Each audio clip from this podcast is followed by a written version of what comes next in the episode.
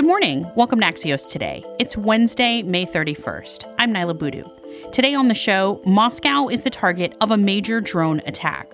But first, sick workers are often behind foodborne illness outbreaks. But who's to blame? That's today's one big thing.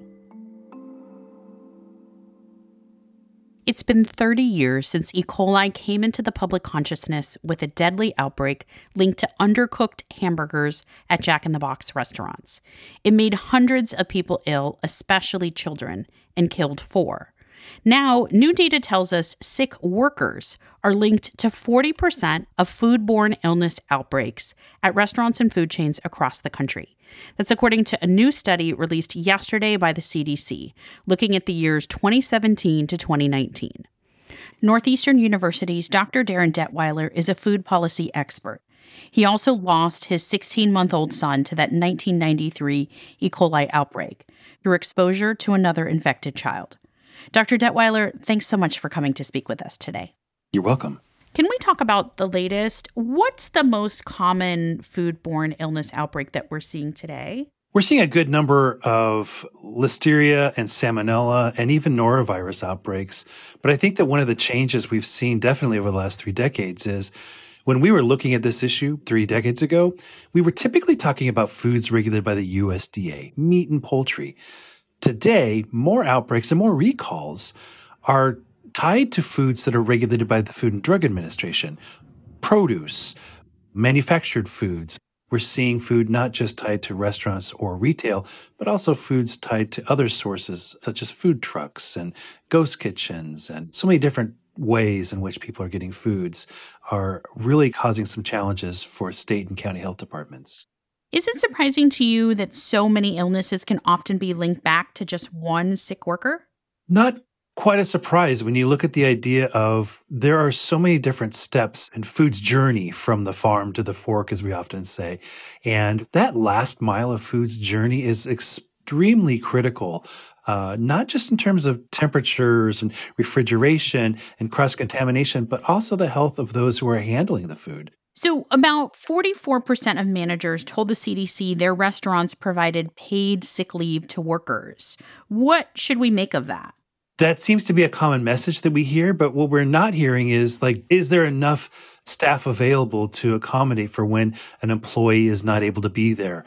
When we're looking at the idea of some of those policies, are those policies in place for those who've been there for less than three months, less than six months? Because, you know, pathogens and viruses and bacteria, they don't discriminate based on if you've been there long enough or you're senior enough to be able to take time off for that kind of a situation.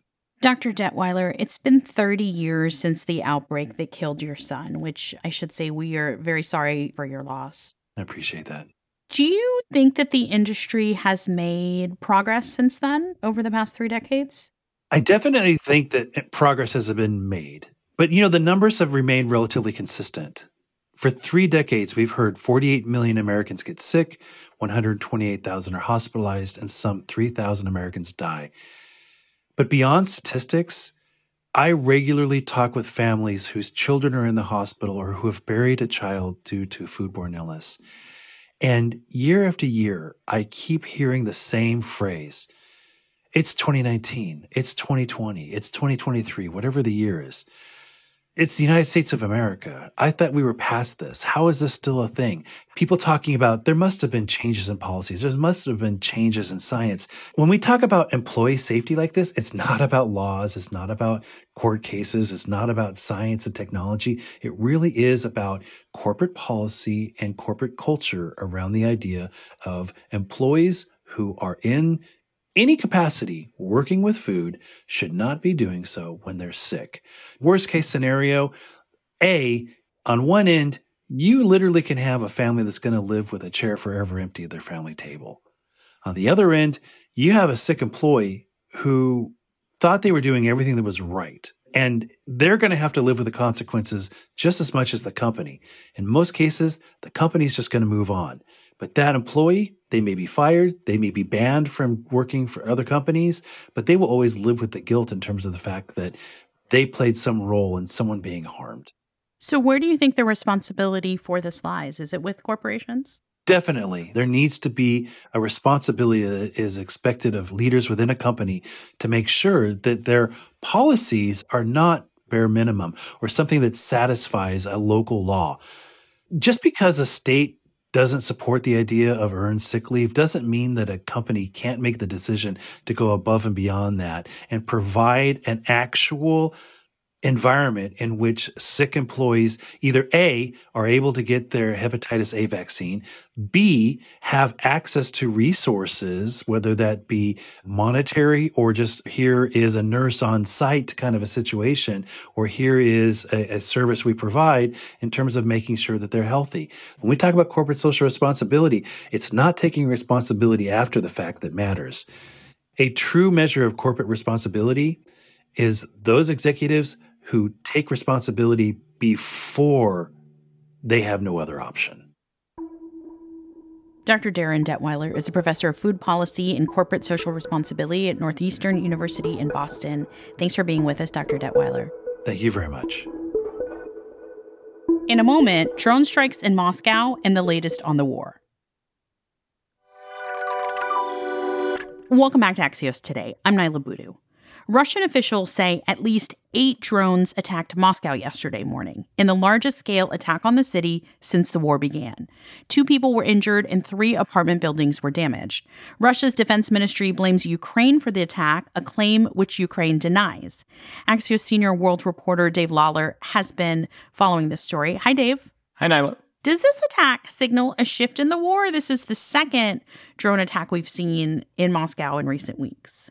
Yeah, so we had the previous attack over the Kremlin, which was really a shocking scene to see these drones exploding in the, you know, skies right over the Kremlin. Now we have a broader attack on Moscow that these drones were either shot down or came down in residential areas of Moscow. And so the shift, you know, between those two is that perhaps this is coming closer to Russian civilians, to people in Moscow who've been shielded to a large degree from the war next door in Ukraine, except of course they felt sanctions to a certain degree, etc. But life has gone on more or less as normal in Moscow. And so this came immediately after large scale attacks in Kiev. We did see some kind of Ukrainian commentators talking about a sort of a dose of their own medicine kind of thing that this is now happening in Moscow, although, as you mentioned, the damage was relatively minimal from these strikes. Why is Ukraine denying responsibility for this?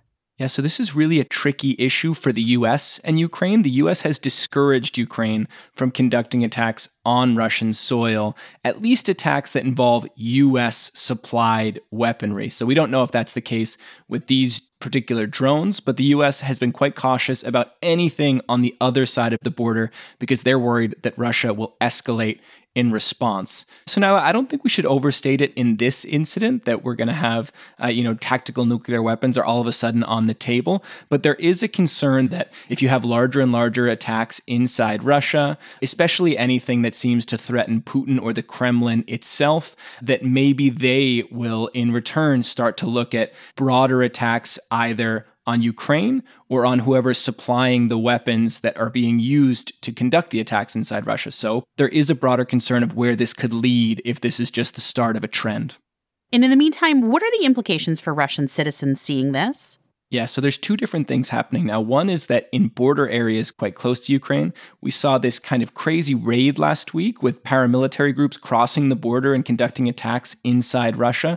We've also seen some strikes along the border there. So those areas were already being impacted more and more by the fighting in recent weeks. Now you have Moscow coming under direct attack for the first time in the war, at least civilian areas in Moscow. And so, you know, I saw some quotes from Muscovites saying, we never thought it would happen here. You know, we feel like there's some distance between us and the war. And so that could be one factor here that kind of the distance between ordinary Russians and the war that's being fought in their name next door could shrink a little bit as you see attacks directly affecting Russian civilians.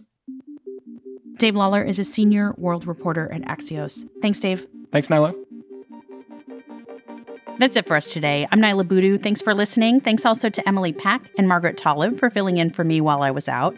Stay safe, and we'll see you back here tomorrow morning.